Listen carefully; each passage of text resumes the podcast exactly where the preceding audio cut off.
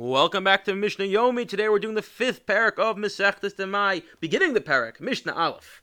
Halokech min nachtum, as we discussed previously, a nachtum, a commercial baker, does not have to remove demai. Rather, Chazal placed the burden of removing the demai, removing the appropriate tithe, the meiser, on the purchaser. Ketsu meiser, how does he do it? Notel kadei truma meiser v'chala. So when it comes to bread, we know in addition to the fact that one must take truma and meiser, they also must take challah. So he has to set aside the part of it's going to be truma's meiser, which is approximately one percent of the loaf, and the challah, which is one forty eighth, one one forty eighth of the loaf, equals about three percent of it. And he says, Hare, Omer, one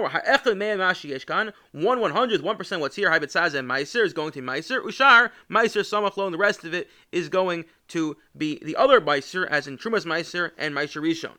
Zesha Sisi Meiser, also Trumas Meiser love. This that I took Meiser on is going to be, this that I set aside as Meiser is going to be Meiser, is going to be Trumas Meiser. Vashar, Chal, the remainder of it's going to be Chala.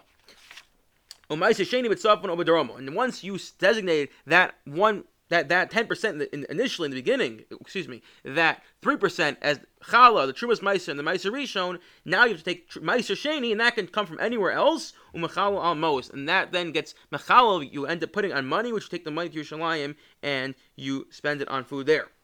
Now that we discussed what, how one removes Demai, what about actual tevel? Harotz lapers trumas utrumas meiser ka'achas. One who wants to remove truma and trumas meiser ka'achas, what does he do? No te'echem ishlishim v'shlish ushlish. He removes, again, the fancy way of saying, the Mishnaic way of saying, a third. Excuse me, a three percent. V'omer echem me'emi mashi kind of uh, one one hundredth, one percent of the three percent I have here. How is it says chulin should be chulin. V'ashar truma alakol, and the rest of it's truma. Umeya chulin sheishkan, and then one one hundredth of the chulin that I just designated, this little piece, how is it the meiser v'shar meiser samachlo, and then of that one one percent of it's going to be is going to be meiser rishon, and the rest of it is going to be. Uh, excuse, um, the rest of it's going to be is the rest of it's going to be. Excuse me. Sorry about the interruption. The rest of it's going to be the rest of the meiser rishon. Zeh says Yishi Meiser also Truma Meiser Alav. And in the section that you take Meiser Rishon off, you then have to take Truma's Meiser on. Right, that's the gift of the Meiser Rishon, which goes to the Levi. He removes then 10% of that gift and gives it to the Kohen. So from there, he takes off from the Kohen.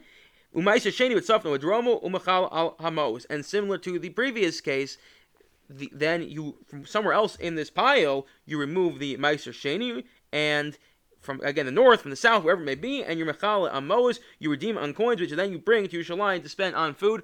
I know this is a little complicated because there's a lot of math involved, and it's kind of beyond our six minutes. So I encourage all of you to look it up and spend time really trying to figure out all the math and and figure out exactly where each of the percentages is coming off from the loaf. I wish everyone a wonderful day.